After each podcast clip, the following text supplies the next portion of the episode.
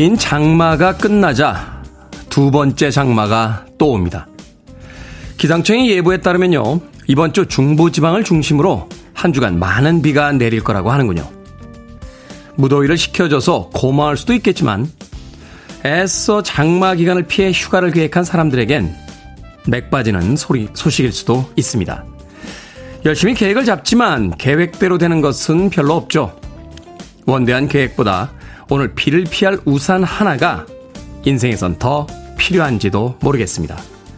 8월 8일 월요일 김태훈의 프리웨이 시작합니다. Eighth Wonder의 Cross My Heart로 시작했습니다. 빌보드 키드의 아침 선택, 김태훈의 프리웨이. 저는 클 태 자 쓰는 테디, 김태훈입니다. 자, 김은영님 안녕하세요. 아침 인사 건네주셨고요. 제이미님 안녕하세요. 역시 오늘 처음으로 게시판에 글 남겨주셨습니다. 고맙습니다. 최유진님, 테디 good morning입니다. 여긴 수원인데요. 날씨가 흐려요. 라고 하셨는데, 서울도 흐립니다. 저도 태어나서 처음 들어보는 용어였는데 기상청에서 두 번째 장마가 옵니다. 라고 기상 예보를 하더군요. 북쪽의 찬 공기와 남쪽의 뜨거운 공기가 이 우리나라의 중부 지방에서 만나게 되면서 중부 지방엔 지금 약 일주일 정도 어, 비가 내릴 예보가 아, 도착했고요. 또 남쪽에선 폭염과 함께 소나기가 내린다고 하니까 이번 한 주 비 피해 없도록 각별히 또 주의 조심하시길 바라겠습니다.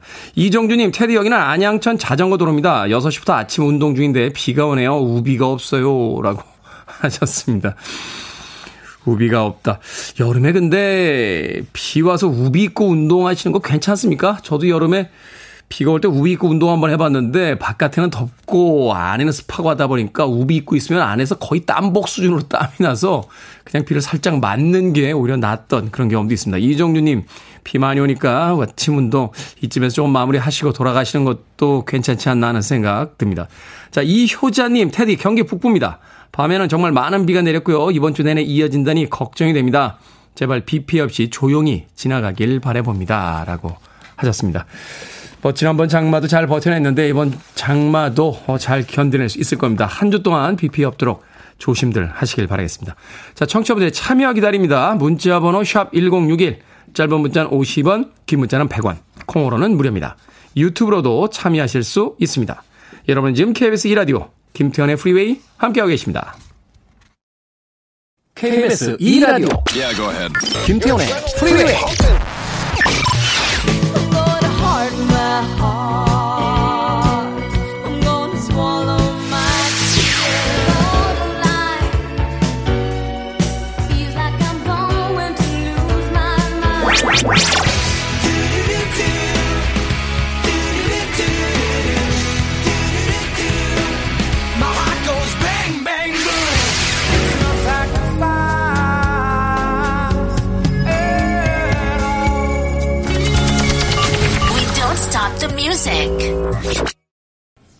비노래의 클래식이라고 부를 수 있겠죠. BJ 토마스의 Raindrops Keep Falling on My Head 듣고 왔습니다. 아카데미 주제가상을 받았던 음, 그런 음악입니다. 영화 내일을 향해 쏴라 라고 하는 음, 영화 속에 수록이 됐던 음악이었죠. 폴리머니였나요? 폴리머니가 아침에 자전거를 타고 찾아와서 어, 자기가 사랑하는 여자와 함께 그 자전거를 타고 숲길을 달리는 장면에 수록이 됐던 곡이었습니다. 우리나라에서는 내일을 향해 쏴라라고 제목이 붙어 있었는데 원제는 Butch Cassidy and Sundance Kid라고 하는 그 두 명의 주인공 이름을 담고 있습니다. 여기서 이제 로버트 레드포드라고 하는 배우가 아, Sundance Kid라고 하는 gunman, 소위 이제 카우보이 역할을 맡았는데 이 역할이 꽤나 마음에 들었던 모양이에요. 나중에 이 로버트 레드포드가 그 인디 성향의 독립 영화 성향의 그 영화제를 만들었을 때 그 영화제를 썬댄스 영화제라고 바로 이 영화 속에서의 자신의 이름을 따서 어, 만들기도 했습니다. 그런가 하면 미국 영화들은 주인공들 이름을 제목으로 다는 경우가 굉장히 많은 것 같아요. Bonnie and Clyde 뭐 이런 고전 영화도 있고 알파치노가 나왔던 뭐 칼리토 뭐 톰 크루즈가 나왔던 뭐 제리 맥과이어 이런 영화들처럼 그 주인공의 이름을 딴 영화들이 많은데 우리나라는 뭔가 좀 거창한 제목들을 달죠. 어, 사람의 이름으로 영화 제목을 달았던 건 그렇게 많진 음, 않았던 것 같아요. 아마도 문화적 차이가 있지 않나. 아, 어떤 거대한 사회적 서사보다는 한 개인을 더 중요하게 여기는 어떤 서양식 문화가 이 영화의 어떤 장면에도 영향을 주지 않았나 하는 생각 해봤습니다. BJ 토마스의 Raindrops Keep Falling on My Head 듣고 왔습니다. 자, 현종민님, 휴가 마치고 출근길입니다. 집에만 있었습니다. 라고 하셨습니다. 그래서 지난주가 제가 보기엔 이번 여름에서 가장 날씨가 좋았던 한 주였는데 집에만 있으셨습니까? 아, 근데 집 떠나면 고생이죠. 어, 뭐 휴가라는 게 사실은 어떤 정해진 틀이 있는 건 아니니까요. 뭐 모두가 다 바다나 산으로 가야 되는 건 아니니까요. 평상시에 못했던 일을 한다거나 뭐 밀린 잠을 잔다거나 하루 종일 게으름 피면서 좋아하는 스포츠 중계를 본다거나 하는 것도 휴가니까 뭐 휴가 기간 내내 집에만 있었다. 뭐 그것도 괜찮은 휴가 아닌가 하는 또 생각도 드네요. 현정민님 휴가 마치고 출근길입니다. 집에만 있었습니다. 라고 보내주셨습니다. 김유미님, 안녕하세요. 옷을 구매해놓고 기다리는 마음, 테디는 알까요? 라고 하셨는데, 저도 홈쇼핑 합니다. 아, 저도 홈쇼핑하고 인터넷에서 물건 주문하는데요. 왜 저는 모를 거라고 생각하세요? 예, 저는 2D 폰 쓰나요? 김유미님? 저도 2022년을 같이 살고 있는데, 저도 그 마음 알죠? 특히 지금 입고 있는 이 여름 반팔 같은 경우, 예, 인터넷 쇼핑으로 다 사는 옷들입니다. 예, 들어가서 이쪽은 9,900원, 저쪽은 12,000원인데 뭔가 차이가 있겠지 하면서 꼼꼼히 비교한 뒤에 구매하는 그런 반팔 티셔츠들입니다. 김유민님. 아, 조소님, 테디 어제 대천 계곡에 산책 가면서 나무에 붙어 있는 매미를 맨손으로 잡아서 잠깐 가지고 다니다가 놓아주었습니다. 옛날 추억이 생각이 났어요. 테디님, 매미를 맨손으로 잡아보셨나요? 라고 하셨는데. 저요? 아유, 저는 매미가 뭔지도 잘 몰라요. 저는 어린 시절에 유복하게 자랐기 때문에요. 항상 통조림 햄만 먹고요. 집에 가면 식탁 위에 바나나가 이렇게 놓여져 있던 정원이 아주 큰 집에서 살았기 때문에. 매미요? 매미를 본 적이 있나? 어릴 때 많이 봤죠. 어, 동네 뒷산에 올라가서 약수터에서 산딸기 따먹고요. 예. 삐라라고 했죠, 그때. 삐라 주워다가 파출소에 갖다 주고 연필 한두 잘 얻었던 그런 기억이 납니다. 조서원님. 일주일도 채 살지 못하는 그 매미 놔주셔서 어, 다행입니다. 그러고 보니까 산에 가고 싶다 하는 생각 해보게 되는군요. 메뚜기도 있고 어, 매미도 있고 산딸기도 여전히 피고 있을래나요? 마돈나의 음악으로 갑니다. 보더라인.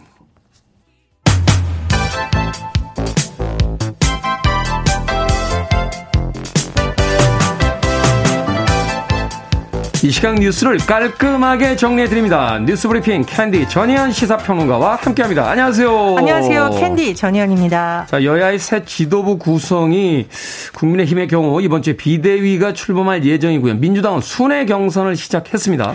예, 국민의힘은요, 9일 비상대책위 출범을 최종 추인하는 전국위원회를 열 예정인데, 큰 이변이 없으면 추인이 될 것으로 전망이 되고요. 네. 그럼 당헌 개정을 하고 비대위원까지 임명되는 절차로 가게 될 것으로 보입니다. 비대위원장 하마평이 벌써 나오고 있는데요. 오선의 주호영 전 원내대표가 유력한 것으로 전해지고 있습니다. 하지만 당내에서 반발하는 움직임이 또 일각에서 나타나고 있는데 일단 이준석 대표가 오는 13일 기자회견을 하겠다 이렇게 밝힌 상황입니다. 네. 구체적인 시간 장소는 아직 나오지 않았지만 어쨌든 13일 공개적으로 본인의 의견을 밝히겠다라는 건데요. 어, 아직은 당 대표직을 유지하고 있는 상황인데 어, 앞으로의 비대위 전환이라던가 또는 사실상 당대표가 해임되는 상황 등에 대해서 입장을 밝힐 것으로 보이고요. 가처분 신청을 비롯한 법적 대응도 뭐 이르면 9일 할 수 있다. 10일, 13일경 할 수 있다라는 내용이 나오고 있습니다. 특히 이준석 대표 최근 들어서 윤석열 대통령에 대한 비판 메시지도 내고 있는데 네. 이날 기자회견을 기점으로 본격적인 여론전에 나서는 것 아니냐는 관측도 제기됩니다. 또 일부 당원들이요. 오늘 여의도에서 공개 토론을 열겠다. 또 뭐 집단 소송을 하겠다라는 흐름이 있는데 앞으로 이 여당의 상황이 어떻게 될지는 이번 주가 매우 중요한 시기 이야기가 될 것으로 보입니다. 민주당 상황을 살펴보면은요. 8월 28일 새 지도부가 최종 결정이 되는데 그 과정을 위해서 전국 순회 경선이 지금 주말부터 진행이 됐습니다. 6일은 강원, 대구, 경북 지역 권리당원 투표가 있었고요.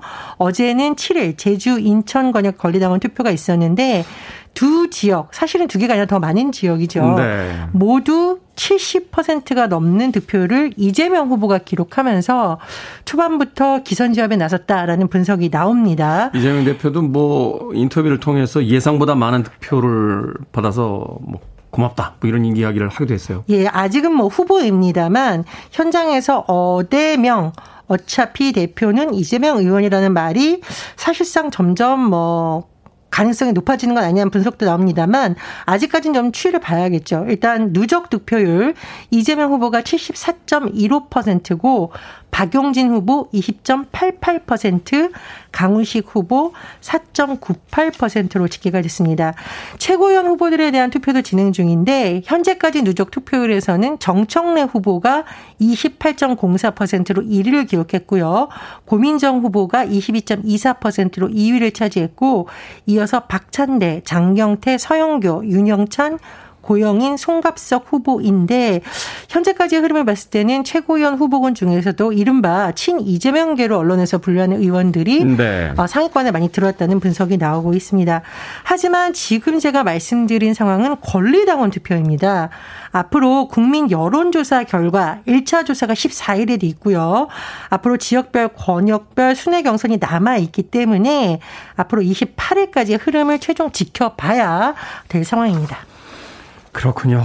산적한 문제들이 있는데 여당과 야당 좀 정비가 돼서 어, 일하는 국회가 빨리 좀 만들어졌으면 하는 생각 가져봅니다. 자, 이른바 채널A 사건의 핵심 증거로 지목됐던 한동훈 법무부 장관의 핸드폰 검찰이 끝내 비밀번호를 풀지 못하고 본인에게 돌려준 것으로 확인이 됐다고요?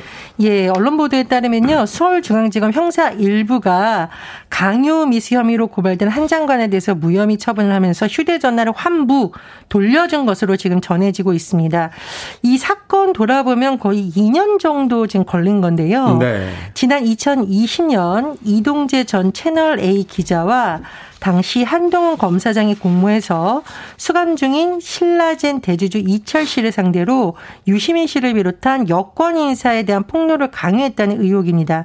서울중앙지검이 그해 4월 수사에 착수했고 이 과정에서도 뭐 여러 가지 뭐 우여곡절이 있었습니다. 어쨌든 이 해당 사건의 핵심은 한동훈 장관의 휴대전화로 알려졌습니다만 이 전화를 압수수색하는 과정에서 당시 정진웅 부장검사가 어 뭐 폭행을 했다 이런 혐의로 음. 기소가 되기도 했었는데 1심에서는 어, 집행유예 1년 선고됐지만 2심에서는 또 무죄가 나오기도 했습니다. 어쨌건 이 검찰에서 이 휴대전화의 비밀번호를 풀지 못한 상황이잖아요. 이것을 돌려준 것에 대해서는 지금 여러 가지 해석이 나오고 있는데 일단은 지금 이 사건에 대해서 민원연 민주언론시민연합이 다시 재항고한 상태입니다. 따라서 이런 상황에서 벌써 핵심 증거를 돌려준 것이 맞냐라는 비판이 나오는 반면 또 일각에서는 2년 동안이나 검찰이 이 휴대전화 비밀번호 못 풀었는데 앞으로 그러면 이것을 풀 가능성이 있느냐 이런 의견도 나오고 있습니다. 그렇군요. 자, 이천병원 건물 화재 당시 고 현은경 간호사가 환자들의 대피를 돕다가 숨졌습니다. 이천시는 현은경 간호사에 대해 의사자 신청을 검토하기로 했다고요? 예, 참 안타까운 소식인데요. 지난 5일 경기도 이천의 병원 건물에서 화재가 발생했었는데 이 현은경 간호사님이 환자 곁을 지키다가 숨진 것으로 많은 이들이 어, 증언을 하고 있는 상황이라고 합니다. 나는 상황에서 대피하지 않고 환자들 곁에 머물렀던 거죠? 그렇습니다. 특히 이제 투석을 받고 있는 환자들을 위해서 조치를 하다가 아, 이런 좀 안타까운 일이 발생한 것으로 전해지고 있는데요. 지금 의사자와 의상자, 부상을 입은 의상자를 비롯한 의사 사상 사상자는 직무의 형태로 위험에 처한 다른 사람의 생명 또는 신체를 구하기 위해서 본인의 생명과 신체에 무릅쓰고 구조행위를 하다가 사망하거나 상처를 입은 사람을 뜻하는데 보건복지부에서요 심사위원회를 통해서 결정이 됩니다. 네. 그래서 이 앞서 굉장히 엄정한 조사가 진행된다라고 하는데 뭐 앞으로 뭐 CCTV 영상이 분석이 되는 부분이라던가 이런 걸 봐야겠습니다만 어쨌든 많은 이들이 이 고 현은건 간호사님이 의사적으로 지정돼야 한다 이런 목소리를 높이고 있는 상황입니다. 그렇군요. 삼가 고인의 명복을 빌겠습니다. 자, 오늘의 시사 엉뚱 퀴즈 어떤 문제입니까? 예, 한동훈 법무부 장관 휴대전화 관련 소식 전해드렸습니다. 검찰에서는 비밀번호를 풀지 못했고, 어, 수포자는 수학 문제를 풀지 못하는 사람을 뜻하죠. 자, 여기서 오늘의 시사 엉뚱 퀴즈 나갑니다. 다음은 수학의 유명한 정리입니다. 직각 삼각형에서 빗변의 제곱은 남은 두 변의 제곱을 더한 값과 같다. 이 정리를 최초로 증명한 사람은 누구일까요? 그리스의 수학자이자 철학자입니다. 1번 테라스, 2번 이태원 클라스, 3번 피타고라스, 4번 뭐라 그랬스. 정답 아시는 분들은 지금 보내주시면 됩니다. 재미는 오답 포함해서 모두 10분에게 아메리카노 쿠폰 보내드립니다. 직각 삼각형에서 빗변의 제곱은 남은 두 변의 제곱을 더한 값과 같다. 이 정리를 최초로 증명한 사람은 누구일까요?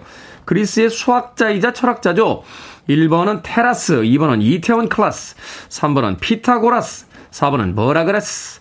문자 번호 샵1061, 짧은 문자 50원, 긴 문자 100원, 콩으로는 무료입니다. 뉴스 브리핑 전예현 시사평론가와 함께했습니다. 고맙습니다. 감사합니다. Herman's Hermits입니다. I'm Henry the Eighth I am.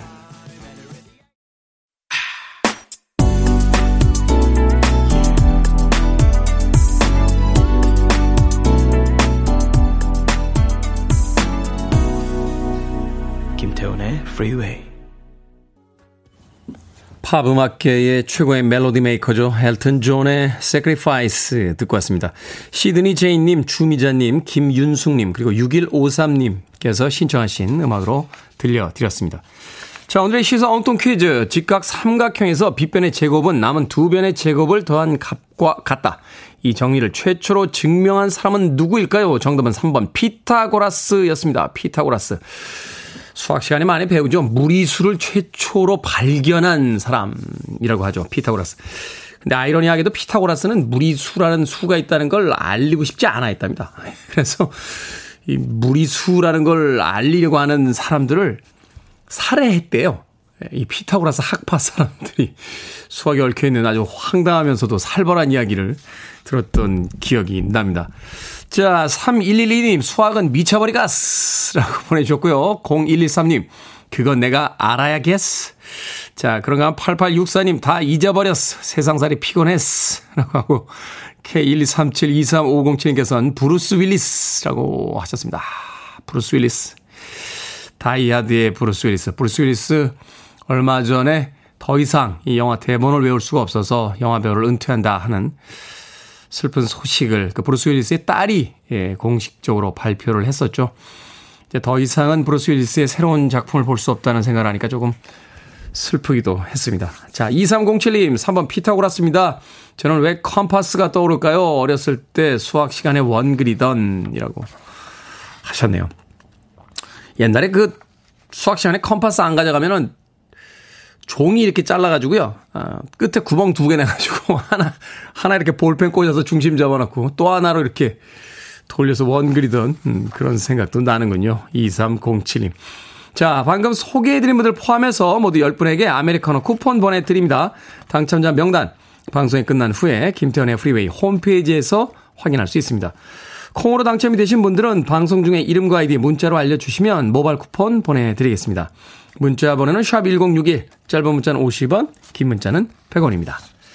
자, 나은수님께서요, 테디 굿모닝입니다. 저희 신랑 김석용 씨가 시내버스 보조기사 4년 만에 고정으로 취업이 돼서 축하해주고 싶습니다. 470번 7217 김석용님, 언제나 안전운전 하라고 테디가 꼭 읽어주세요. 라고 하셨습니다. 4년 동안 보조기사 하시다가 이제 정식으로 고정으로 기사님이 되셨다고요. 김석영님, 네, 축하드립니다. 아, 470번 7217 타고 다니시는 나은수님께서 문자 보내주셨습니다. 축하 의미로 제가 아메리카노 모바일 쿠폰 한 장 보내드릴게요. 맛있게 아이스 커피 한 잔 하시면서 안전운전 하시길 바라겠습니다. 3429님, 굿모닝 테디. 아침부터 푹푹 찌는 날씨지만 반찬 두 가지 만들었지 온몸이 땀이 줄줄 납니다. 오늘도 건강 잘 챙기세요. 라고 보내주셨습니다. 여름에 너무 심하게 가사노동 하지 마시길 바라겠습니다. 땀이 줄줄 납니다. 3429님. 자, 5315님의 신청곡으로 갑니다. 보니 타일러, It's a Heartache.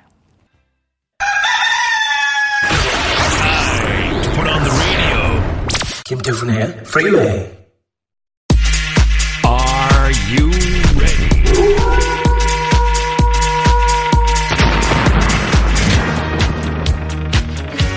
김미선님께서요, 신세계 상담소 없어졌나봐요. 물어보셨는데, 아닙니다. 아주 짧게 영업할 뿐 매일 아침 엽니다. 결정은 해드릴게. 신세계 상담소.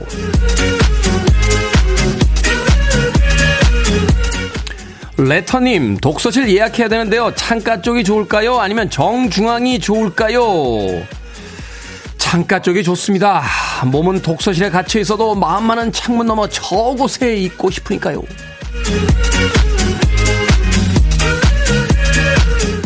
김지수님, 패딩 점퍼가 저렴하게 나왔던데 미리 사둘까요? 아니면 당장 신고 싶은 샌들을 살까요?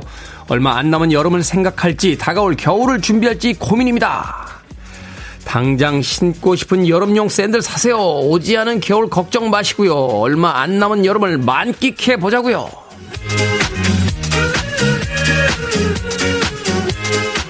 천민지님, 모닝커피 마실 건데요. 달달한 믹스를 마실까요? 아니면 개운한 아메리카노를 마실까요? 개운한 아메리카노, 모닝커피 드신다고 하셨잖아요. 달달한 믹스란 커피향 나는 설탕물 아닌가요?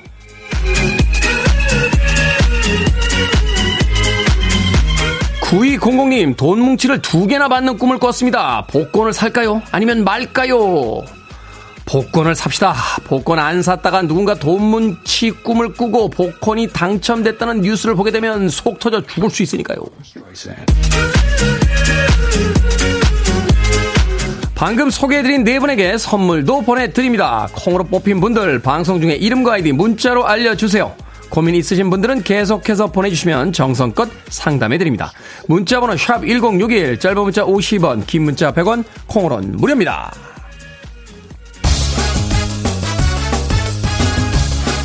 끝날 때까진 끝난 게 아닙니다. 여러분 아직 가지 않았습니다. 리키 마틴입니다. Living La Vida Loca.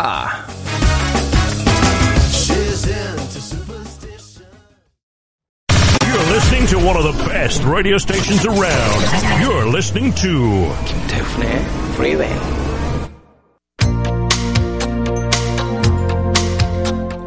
빌보드 키드의 아침 선택 KBS 2 라디오 김태훈의 Freeway 함께하고 계십니다. 1부 끝곡은 30의 스페셜의 Second Chance 준비했습니다. 저는 잠시 후 2부에서 뵙겠습니다.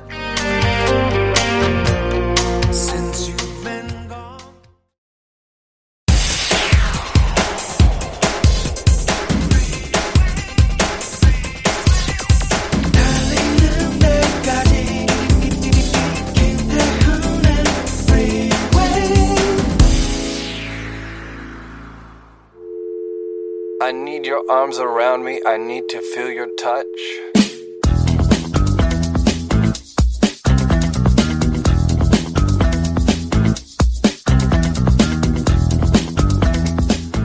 이웃과 이웃 사이에 필요한 거리는 다정한 인사는 들리되 늦은 밤 노랫소리는 들리지 않을 거리.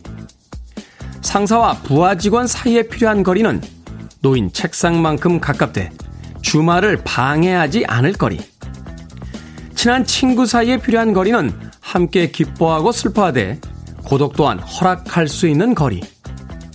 가지를 자유롭게 뻗기 위해서는 나무와 나무 사이에도 거리가 필요하듯 사람과 사람 사이에도 적당한 거리가 필요하다.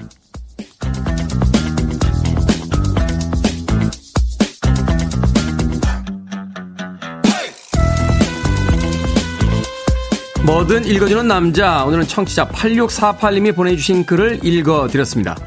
식물을 키우는데 소질이 없어서 다육이 화분마저 죽이게 된다는 분들이 있죠. 여러 이유가 있겠지만요. 대부분 사랑하는 마음이 지나쳐서 생기는 일이라고 합니다.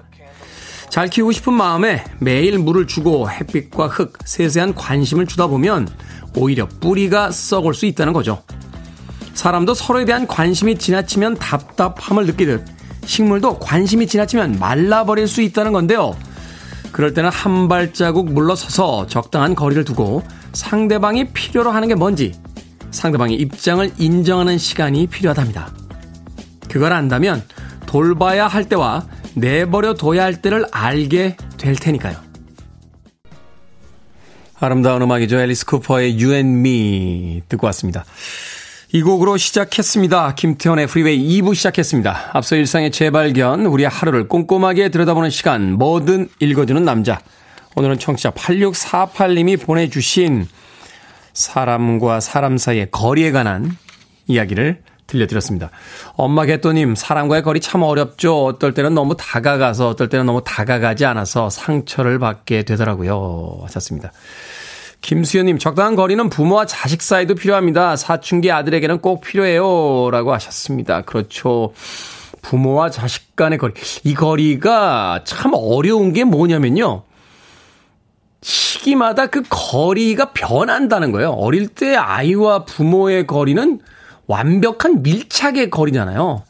엄마들이야 뭐 아이를 평생 그 안고 키울 것처럼 자기 품에다가 끌어안고서 그 어린 시절을 이제 양육을 하니까요. 그러다가 걸음마를 배우기 시작하고 유치원에 가고 학교를 가기 시작하면 반항하기 시작하면서 이제 점점 점점 거리를 늘려나가기 시작합니다. 그러다 이제 사춘기가 되면 이제 절정에 이르게 되는데 그때 아마 부모와 자식 간의 거리가 가장 멀게 느껴지는 게 아닌가 하는 생각이 들었어요. 김수현님, 사춘기 아들에게도 거리가 꼭 필요하다라고 하셨고요. 김지연님, DJ의 잘생기면 알아주되 겸손하지 못하면 모른 척 하는 거리. 아주 이상적인 거리입니다. 김지연님, 그 거리를 계속 유지할 수 있도록 저도 노력해 보도록 하겠습니다. 자, 뭐든 읽어주는 남자, 여러분 주변에 의미 있는 문구라면 뭐든지 읽어 드립니다. 아, 김태현의 프리웨이 검색하고 들어오셔서 홈페이지 게시판 사용하시면 되고요. 말머리 뭐든 달아서 문자로도 참여가 가능합니다. 문자 번호는 샵 1061, 짧은 문자는 50원, 긴 문자는 100원, 콩으로는 무료입니다. 오늘 채택되신 청취자 8648님에게 촉촉한 카스테라와 아메리카노 두 잔 모바일 쿠폰 보내드리겠습니다. 1960년대에 유행했던 올드팝 세 곡 이어서 들려드렸습니다. 쟈니 틸러슨의 Poetry in Motion 그리고 닐 세다카의 오케롤, 바비 달린의 Dream Lover까지 세 곡의 음악 이어서 듣고 왔습니다. 자, 윤소라님, 제주도로 휴가 와서 문자하면서 여유 있게 듣네요. 여자 다섯 명인데 아이들 남편 다 버리고 헐헐 날아오니 편합니다. 이 아침 모닝커피 한 잔 주시면 잘생긴 오빠 인정이요. 라고 하셨습니다. 윤소라님. 야, 쉽지 않은데요. 여자 다섯 분이서 아이들 남편 다 버리고 월요일부터 제주도로 휴가 가기 쉽지 않은데, 야 대부분 이럴 때 남편들이 잘 허락을 안 해주잖아요. 한편으로 생각하면 허락이라는 표현이 좀 이상하지 않습니까? 예, 허락이라는 건 되게 무슨 저기 사단장님이 장병들 휴가 갈 때 허락해 주는 게 허락인 거지 아내분들 여행 가겠다는데 남편이 허락을 해야 되는 건 좀 이상한 것 같아요. 어. 국도 끓여놨고, 어, 애도 지금 이번 주에는 다 알아서 할 거고, 나는 간다. 그리고 통보를 하는 거죠. 허락이라는 거는 구시대의 어떤 유물이 아닌가 하는 생각이 드는군요. 윤소라님. 커피 한 잔 주시면 잘생긴 오빠 인정이라고 하셨는데 제가 도나스 6개 팩 보내드립니다. 다섯 분이서 여행 오셨다고 하니까 제주도에 이 도나스 대리점이 있는지 모르겠습니다만 있으면 맛있게 나누시길 바라겠습니다. 윤소라님 많은 추억들 남기고 돌아오시길 바랄게요. 설마 안 오시는 건 아니죠? 박유미님, 테디 안녕하세요. 예, 일주일을 테디와 함께 아침을 맞이하게 됐습니다. 자가 격리되어 나 홀로 1인이 됐네요. 근데 우울해지는 건 무엇일까요? 라고 하셨습니다. 코로나 때문에도 격리되셨군요. 어제인가요? 그, 뭐 10만 명이 넘는 코로나 또 확진자들이 나오고 있다. 또 전문가들에 따르면 그 확 진, 공식적으로 확진 판정을 받지 않은 사람들까지 한뭐 20에서 30만 명까지의 그 코로나 환자들이 나오고 있다고 하는데 이 시기 지나가겠죠? 뭐 8월 중순 이후에는 정점을 지나갈 것 같다라는 또 전문가들의 의견도 있으니까 조금 더 어, 잘 버텨보고요. 또 코로나에 확진되신 분들은 빨리 건강 되찾으시길 바라겠습니다. 박유민님, 아메리카노 모바일 쿠폰 한 장 보내드릴게요. 완치하고 쾌차 하고 나오셔서 또 시원하게 커피 한잔 하시면서 남아있는 여름들 보내시길 바라겠습니다. 음악 듣습니다. 1호 3구님의 신청곡, 커터 플레이시, Harden My Heart.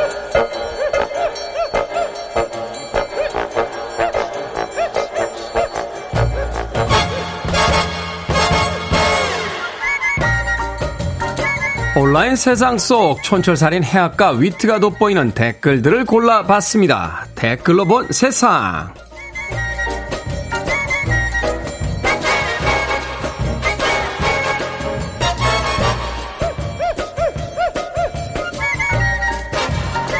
첫 번째 댓글로 본 세상. 물가의 금리까지 치솟으면서 독립을 포기하는 청년 세대가 늘고 있다고 합니다. 전세 대출 이자나 장바구니 물가를 감당하지 못해서요. 다시 부모님 댁으로 들어간다는 건데요. 한국보건사회연구원에 따르면 지난달 기준 19세부터 49세까지 결혼하지 않은 성인 64.1%가 부모님과 함께 살고 있다는군요. 여기에 달린 댓글들입니다. SCSC님, 우리 아들도 아부하면서 들어왔습니다. 생활비 20만원 주면서 반찬 투정 더럽게 하고요. 이 어려운 시기 모두 잘 보내세요. 무모님, 엄마 아빠랑 같이 사니까 훨씬 좋습니다. 아, 물론 잔소리는 어쩔 수 없어요. 그건 감당해야겠죠. 집 떠났던 아이들이 다시 집으로 돌아와야만 하는 시대. 이러다가 다시 할아버지, 할머니, 아들, 딸, 손자, 손녀 함께 사는 대가족 시대에 돌아오나요?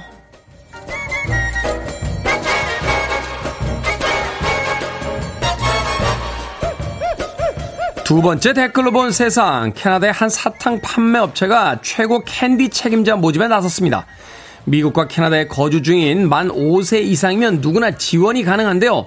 주당 40시간, 매달 3,500가지 사탕을 맛보면서 제품에 대한 의견을 내는 일이라고 합니다. 업체에서는 평생 직장이 될 수도 있다. 우리 돈 1억 정도의 연봉을 받을 수 있다고 밝혔습니다. 그럴 줄 알았다님. 우와, 말 그대로 수명을 깎아 돈을 번다는 게 이런 거군요. 대비님, 주 5일 근무면 하루에 약 175개, 하루 8시간 근무면 시간당 22개를 맛봐야 하는 거네요. 원자력 발전소 직원도 연간 노출량 제한이 있다는데 이 정도면 당류 치사량 아닌가요? 1억 연봉으로 직원을 모집할 땐 사탕회사 사람들도 이 직업이 극한 직업이라는 걸 알고 있었다는 뜻이겠죠. 매달 사탕 3,500개 먹으면 충치 때문에 임플란트 비용 더 드는 거 아닙니까? 모페치입니다. 뱅뱅붐.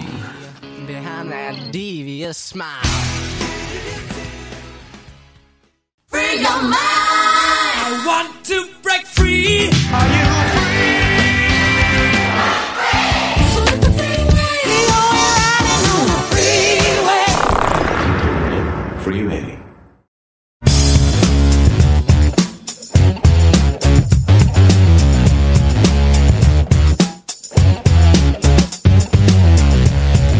월요일은 과학 같은 소리 안에 김보배님께서요 궤도님 잘생기셨는데 웃음소리에 반전 매력이 있습니다. 라고 하셨습니다. 웃음소리가 매력적인 지성미남 과학 커뮤니케이터 궤도씨 나오셨습니다. 안녕하세요. 안녕하세요. 궤도입니다. 자 아이들의 방학 이제 며칠 안 남았습니다. 아이들의 아쉬움을 달래주고자 오늘은 아이들이 지나치게 좋아하는 주제입니다. 이 단어만 나오면 그냥 웃습니다. 깔깔깔깔깔깔 그리고 웃는데 유치원생, 초등학생 자녀가 있으신 분들 같이 들어주시면 좋을 것 같습니다. 뭐 순수한 중1 정도까지도 오늘 가능한 그런 소재입니다. 오늘의 주제는 바로 방귀입니다. 방귀. 방귀. 예, 아. 방구 아닙니다. 방귀. 네. 방귀. 예. 과학적으로 어떻게 설명을 해? 방귀의 정의와 역사에 대해서 알려달라고 이렇게 대본엔데인데 방귀에도 역사가 있습니까? 어, 있죠. 이게 그 일단은 어른들도 네. 좋아합니다. 방귀는 사실. 아, 이걸 네. 좋아합니까? 약간 너무 좋아하면 부끄러울 수 있어갖고 아. 좀 약간 예의를 지키는 거지. 일단 방귀를 정의부터 말씀드리면 압축 공기가 하복부에 갇혀 있다가 바깥으로 빠져나가기 위해 특정한 출구에 이르러 순간적으로 배출되는 현상. 특정 출구. 그렇죠. 특정한 출구. 네, 출구가 요... 특정 출구가 아니라 출구가 거의 거의 유일하죠. 거기밖에 없지 네. 않습니까? 네. 다른 데로 나오면은 조금 문제가 생긴 거죠. 네. 근데 이게 네. 청각과 후각이 적절한 하모니를 만들어낼 때 아. 가장 드라마틱한 임팩트가 있고요. 드라마틱. 네. 근데 이게 부끄러운 경우가 발생할 수도 있고 이걸로 인해서 큰 내적 트라우마가 생길 수도 있고 음. 여러 가지 또 상처를 입힐 수도 있는데 네. 고대 이집트에서는 이제 큰 소리로 뿜어져 나오는 우렁찬 방귀. 네. 그 다음에 소리가 전혀 없는 무음 방귀. 네. 어, 혹은 냄새가 매우 고약한 방귀. 네. 이런 식으로 각 분야별로 이 top class를 신성시했다고 해요. 아, 그걸 신성시했다고. 어, 그래서 예를 들어서 소리가 야 너는 소리 쪽에서는 탑이다. 이런 식으로 각 분야별로 신성시. 잠깐, 네, 했고요. 진짜입니까? 기록에 있는 얘기입니까? 네, 네, 그렇겠죠? 네. 저도 이집트를 안 가봐 가지고 아직. 근데 또 고대 그리스에서는 누군가 방귀를 끼면은 네. 곧 좋은 일이 생긴다. 아. 네. 심지어 로마, 고대 로마에서는 방귀의 신도 섬겼다고 해요. 방귀에도 신이 있다고 믿었다. 네. 저도 누군지는 모르겠는데 엉덩, 엉덩이 탐정 같은 분 아닌가. 아니 저도 어릴 때부터 네. 그리스 로마 신화 꽤나 봤습니다만 방귀 신 얘기는 처음 듣는데요. 그러니까요. 이것도 한번 좀 정확하게 아시는 역사학자분들이 또 알려, 더 네. 알려주시지 않을까. 이집트 네. 재밌네요. 우렁찬 방귀, 네. 소리 없으나 냄새 센 방귀, 뭐 이런 것들을 이제 탑 명예 전당 같은데 네. 이제 이집트의 저 샬록 홈 마을에 가면은 방귀 소리가 어. 말하자면 홍수 때 강물이 불어나는 소리만큼이나 큰 사람이 있다. 그래서 어. 뭐 그런 기록이 이제 있다는 거죠. 어, 그렇죠, 그렇죠. 그러면 정말. 어. 근데 이제 이 나라들이 문화가 바뀌면서 네. 이제 방귀 금지령이 내립니다. 방귀. 네, 방, 그래서 방귀를 금지한다고요? 그렇죠. 그러니까, 문, 그러니까 분위기가 바뀐 거예요. 어. 우리도 그렇듯이 흐름이 바뀌잖아요. 그래서 네. 그리스의 철학자 피타고라스 같은 경우가 자신을 추종하는 자들한테 콩 먹는 걸 금지시켰어요. 야, 오늘 피타고라스 아저씨 두 번째 등장인데. 어, 예. 약간 그 시사 엉뚱 퀴즈에서 잠깐 나왔었습니다만. 네. 네. 콩 먹는 건 금지시켰다. 네. 방귀를 낄 수 있으니까. 콩을 먹으면 방귀가 많이 나오는 것 같은 패턴이 있어가지고, 음. 이 피타고라스는 방귀를 통해서 영혼이 빠져나간다. 그래서 방귀를 못 끼게 콩을 먹지 마라. 아니, 그러니까. 네. 요게 있었고 또 로마에서는 잠깐 혐오스럽다나 냄새나서가 금지시킨 게 아니라 방귀 영혼, 영혼. 영혼이 빠져나간다. 네. 아 나가면 안 되잖아요. 우리 영혼 중요한데. 물론 영혼의 존재가 과학적으로 입증되지는 않았습니다. 네. 네. 그리고 이제 로마에서는 어느 귀족이 음. 방귀를 참다가 음. 죽는 사고가 발생합니다. 방귀를 참다 죽어요? 네. 계속 참으면 어떻게 될까에 대한 이야기가 이제 뒤쪽에 나올 텐데 네. 일단은 죽는 사고가 발생하니까 로마의 황제 클라우디우스가 선, 선포를 해요. 앞으로 로마 시민은 언제 어디서든 무조건 방귀를 낄 수 있으며 식사 자리에서도 방귀를 허용한다라는 칙령을 내립니다. 문제가 커지니까 점점 문화적으로. 아, 잠깐 그게 그게 국가에서 황제가 칙령을 내릴 내용이었단 말이에요. 그 정도로. 어... 그러니까 일단 일종의 방귀 관련된 어떤 행위들이 약간 억압을 받고 음. 예, 뭐 약간 이랬, 이랬었던 분위기가 이제 좀 완화시키려는 분위기도 조금 왔다 갔다 하고. 음. 예, 근데 지금 뭐 예를 들어 방귀 낀다고 감옥 가거나 벌금 내지 않잖아요. 분위기상. 분위기상 뭐 예. 감옥은 안 갑니다. 그렇죠. 근데 그렇다고 해서 여전히 방귀를 자유롭게 끼는 사회는 아니다. 그건 아니죠. 예. 사람 나갈 때 특히 예. 엘리베이터 그러니까 엘리베이터, 엘리베이터. 그렇죠. 예. 지금 뭐 라디오 하다가 막 제가 낄 수 없잖아요. 시원하게 한번 끼고 가겠습니다. 이럴 수 없잖아. 안 되죠. 그러니까요. 그래서 안 됩니다. 여전히 방귀를 한계까지 스스로 참고 고통받는 사람들이 존재한다라는 음. 게 지금의 현실이 아닌가. 이게 참을 수 있습니까, 방귀를? 그렇죠. 이게 되게 중요한 게 방귀를 참으면 과연 건강에 해로울까 이게 핵심입니다. 그죠? 그렇죠. 예. 몸에 문제만 생기지 않으면 참는 게 나쁘진 않은데 문제는 과학적으로는 방귀를 참는 게 몸에 해롭다라는 게 입증이 됐어요. 아. 그래서 안 참는 게 좋아요. 안 참는 게. 안 참는 게 좋다. 쉽게 말해서 일단은 섭취된 음식이 소화가 되려면은 음. 어른은 50시간 정도 걸립니다. 네. 근데 위에서 4시간을 보내고 소장에서 6시간을 보내고 나머지 대장에서만 40시간을 써요. 대장에서 40시간. 네. 이 말은 뭐냐? 대장에서 그만큼 공을 들여서 방귀를 제작한다. 음, 이게 소화시키는 과정에서 가스가 나온다는 거죠. 그렇죠.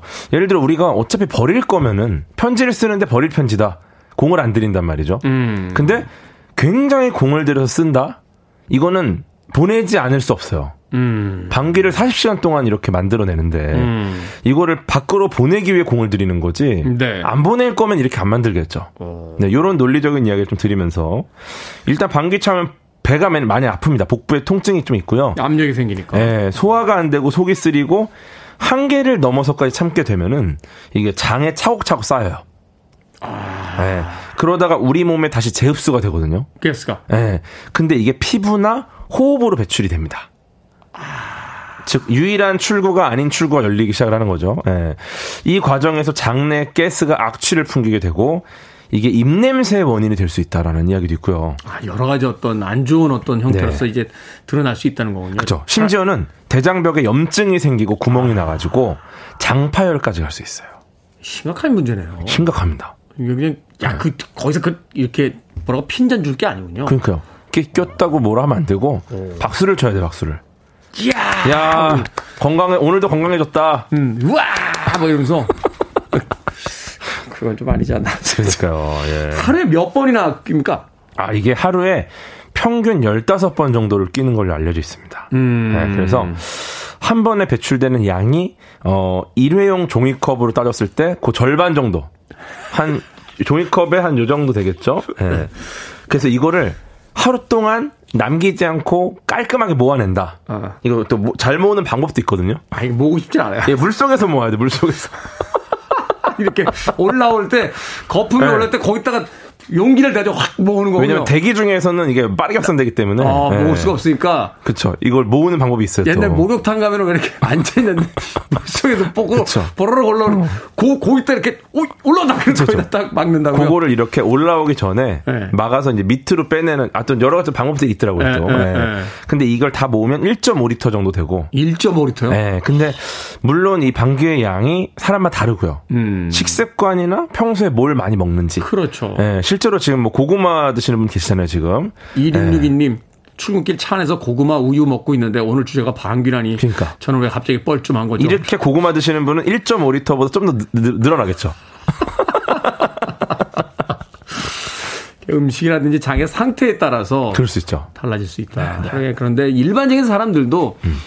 뭐 저 사람이 왜 저렇게 방귀를깨요라고 하지만 그 이야기를 하는 사람조차도 네. 하루에 1.5리터 정도 그쵸. 평균적으로 방귀를 대기 중에 내보내고 있다. 그렇죠. 핀잔 받으면은 좀 대응을 하셔야 돼요. 너는 1.5리터 안 끼니? 이렇게. 아, 과학적이다. 네, 그렇죠, 그렇죠. 이윤경 님께서 박수를 치라고요. 우리 남편은 하루 종일 박수 속에 살겠군요. 오, 라고 하셨는데. 열광의 도가니. 이 정도면 거의 팝스타죠. 우와! 그러니까. 우와! 네. 막 이렇게 손바닥이 아프겠는데요? 그렇죠. 전성기 때 엘비스 프레슬리나 이제 마이클 잭슨만큼 음. 박수를 받을 수 있죠. 이윤경 님의 남편분. 네. 자, 음악 듣고 와서 이 방귀의 과학에 대한 이야기 조금 더 나눠보도록 하겠습니다. 우리 민희롱 PD 참 장난꾸러기예요. 방귀 얘기 나왔는데 이 곡을 선곡할 줄이야. 시스코입니다. 똥송. 아. This thing right here. 이미영님께서 민피디님 선곡의 천재라고 어, 감탄사를 연발해 주셨습니다. 시스코의 똥송 듣고 왔습니다. 빌보드 키드의 아침 선택, KBS 2라디오, 김태훈의 프리웨이, 과학 같은 소리 하네 과학 communicator 궤도와 함께 방학을 맞아 방귀 특집 함께하고 있습니다. 정경환님 2리터 가봅시다 라고 하셨는데 평균 오버하는 건뭐 그렇게 좋은 게 아닙니다.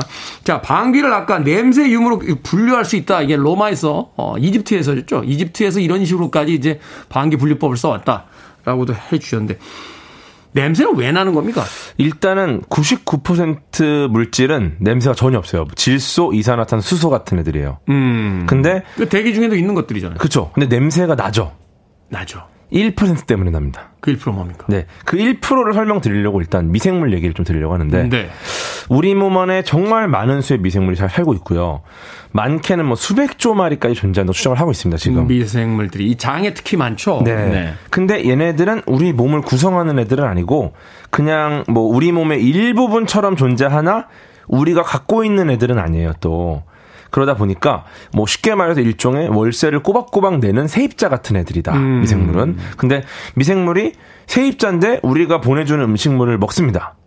약간 우리 세입자들한테 우리가 간식을 좀 나눠주는 거죠. 네. 그럼 이들이 열심히 뭔가를 내놔요. 또 고마우니까. 음. 그 서비스로 내놓는 것 중에 방귀가 있는 겁니다. 아. 네. 그래서 일단은 성분을 좀 알아보면 좋을 것 같은데 네. 1998년 마이클 레빗이라는 미국의 생물 물리학자 계세요. 이제 이분이 방귀의 냄새, 방귀 냄새 근원이나 성분이 뭘까? 음. 이걸 궁금해합니다. 근데 이분이 그로부터 5년 후에 2013년 노벨 화학상을 받습니다. 아 진짜요? 네. 오. 그러니까 이 방귀를 연구한 과학자가 그렇게 뭐 재미있는 분만은 아니다. 음, 진지하게. 진, 네, 진중한 과학자다. 물론 방귀로 받은 건 아니고요. 네. 네. 근데 어쨌거나 다시 그 방귀 성분을 밝히는 실험을 좀 가보면은 어, 방귀 냄새를 맡고 냄새의 강도를 측정할 사람이 일단 필요하고요. 음. 그 다음에 방귀를 껴서 제공할 수 있는 사람이 필요하고 이 두 부류가 필요합니다. 실험을 하려면 그러니까 그렇죠. 마실 사람, 낄 사람. 아. 근데 중요한 거는 방귀 제공자는 줄을 섰는데 네. 방귀 냄새 평가자를 구하는 게 되게 힘들었다 그래요. 애를 먹었어요 많이. 다들 마시려고는 안 하고 끼려고만 해가지고. 네. 극한 직업이군요. 그러니까요. 네. 근데 어쨌거나 그 지원자 16명을 대상으로 조사를 했는데. 네. 표본이 작긴 해요. 어. 지원자가 모자라가지고. 예. 음. 근데 이 어려운 실험을 통해서 장내 가스에 대한 논문이 30편 이상 나왔고요. 음. 그 과정에서 달걀 썩는 냄새와 유사한 방귀 냄새의 대표적인 성분 원인이 바로 황화수소다. 황화수소. 이걸 알아냈죠. 어. 네. 황화수소. 이것도 이제 역시 소화 과정 속에서 그 미생물들이 내놓는 미생물이 내놓는. 아, 그렇죠. 그렇군요. 유산균 먹으면 가끔 방귀 냄새 좀 심하게 납니다. 이렇게 음. 이야기하시는 분들 계신데 그게 나름 일리가 있는 이야기네요. 그럴 수 있는데 또 이 균이 어떤 형태로 자리 잡냐에 따라서 음. 다 다양하게 또 조합이 나오기 때문에 이제 뱃속에 네. 이제 장 안에 유익균도 있지만 유해균도 있고 그쵸, 그쵸. 적절한 비율로 섞여 있어야 이제 네, 네 배탈도 네, 안 나고 이러는 건데 네, 네, 유익균들이 좀 많아지면 이렇게 배탈 날 때도 있고 그렇잖아요. 네, 어떤 조합이냐에 따라서 유해균들이 많아지면 약간 요리 같은 거죠. 음. 어떻게 조합을 하냐에 따라서 또 굉장히 멋진 요리가 나오기도 하고. 네. 방귀를 지금 요리에 비유를. 죄송합니다. 황화, 황화, 황화수소. 황화수소. 이게 네. 이제 주로 우리가 이제, 어우, 하는 그 네, 냄새 그거. 이제. 뭐 다른 성분도 있습니까? 그러니까 요거를 희석시키는 거가 크리티컬한 것 같아요. 요게 얼마나 희석되느냐, 비율이 어떻게 되느냐에 따라서, 따라서 이제 독가스냐, 일반 가스냐 구분할 수 있죠. 이게 성별 차이도 있다고요? 방귀가? 그렇죠. 지금 딱 너무 이어지는 그 질문이신데 네. 여성의 황화수소 농도가 음. 남성보다 평균 두배 이상 높습니다. 여자들 냄새가 더 지독하다. 그래서 이제 어 죄송합니다. 이거는 뭐 그런 그냥 학술적 연구로 나온 거라서 네. 전혀 뭐 저는 아무 그게 없고요. 아... 네. 맡아본 적도 별로 없으니까. 근데 어쨌거나 냄새 측면에서는 여성이 좀 위에 있고. 어 이게 왜 그렇습니까? 그러니까 이게 그 방귀는 방귀를 만드는 미생물들이 대장에 서식을 하잖아요. 네. 근데 그 평균적으로 메탄을 생성하는 미생물 비율이 남성보다 여성이 높아요. 음. 네. 그래갖고 여성이 메탄도 더 많이 만들어내고. 네. 그러니까 아마 냄새도 비슷한 사유일 겁니다. 메탄이면 대기 오염의 주요 물질 아닙니까? 어, 그쵸. 그 기후 변화의 주요 물질이기도 그렇죠. 하고. 우리가 육식을 하는 바람에 네. 소들이 너무 많이 늘어나서 맞아요, 맞아요. 소들이 네. 내뿜는 방귀 때문에 지금 자동차 배기가스만큼이나 대기가 오염된다는 건데. 그렇죠. 여기서 또 알 수 있는 게 그래서 여성의 방귀가 남성보다 불이 잘 붙어요. 메탄 비율이 높아서. 네. 근데 또 그 남성 질 수 없습니다. 남성 질 수 없죠. 아, 이게 이게 이거 지금 문제가 네, 질수 없습니다. 어떻게 어, 됩니까? 아, 이집트에서는 순위도 맥이니까. 아, 네. 아. 그 메탄을 생성하는 과정에서 여성이 수소를 많이 소비해요. 음. 이 말은 뭐냐면은 여성의 총 방귀량이 남성보다 줄어든다는 뜻입니다. 수소가 많이 소모가 돼 버려 가지고. 아. 그래서 남성은 평균 118ml, 음. 여성은 평균 89ml. 음. 그러다 보니까 횟수도 남성이 더 많고. 많고. 그래서 방귀의 규모나 빈도는 확연하게 남성이 평균적으로 높다. 더 많이 꾸기 때문에 희석되어 있는 것 뿐이지. 그쵸. 어, 비슷비슷하다. 네. 아, 어쨌거나 남성이 더 많이 끼고 자주 낀다. 네. 네. 최근에 과학계에서 이 방귀 연구 어떻게 진행되고 있습니까? 어, 이게 뭐, 미 항공우주국 나사에서 네. 진지하게 방귀를 연구를 하고 있어요. 정말요? 네, 이게 밀폐된 우주선이잖아요. 일단 그렇죠. 우주로 나가면 네. 어, 우주인 여러 명의 방귀가 만약에 쌓이게 되면은 그 내부에 공기 오염이 일어나고 음. 두통이 생기거나 아. 또 이제 메탄이 포함이 돼 있단 말이죠. 그렇죠. 이게 예기... 중독 현상이 올 수도 있고. 네. 그리고 예기치 못한 폭발. 메탄으로 어, 인한. 그러네. 이게 불이 붙을 수 있어요. 그렇죠, 그렇죠.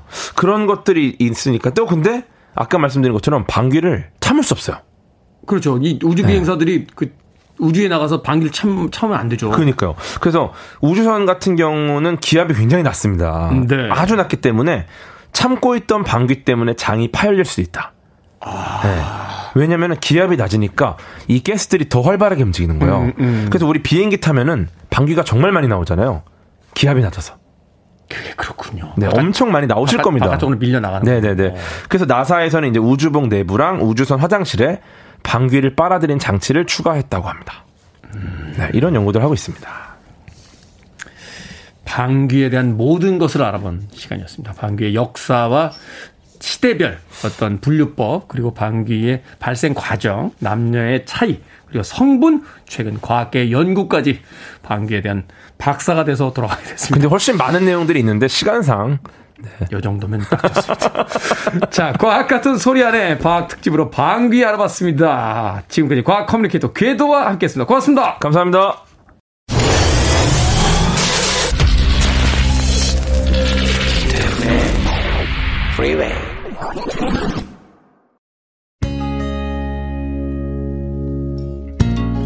KBS 라디오 김태훈의 프리웨이 오늘 방송 여기까지입니다. 오늘 끝곡은 Lisa Loeb and Nine Stories의 Stay입니다. 29살 때였네요. 일본에 갔을 때 제 인생에서 처음으로 만난 팝 아티스트였어요. 시간이 많이 흘렀군요. 월요일입니다. 편안한 하루 보내십시오. 전 내일 아침 7시에 돌아오겠습니다. 고맙습니다. You say I talk so all the time.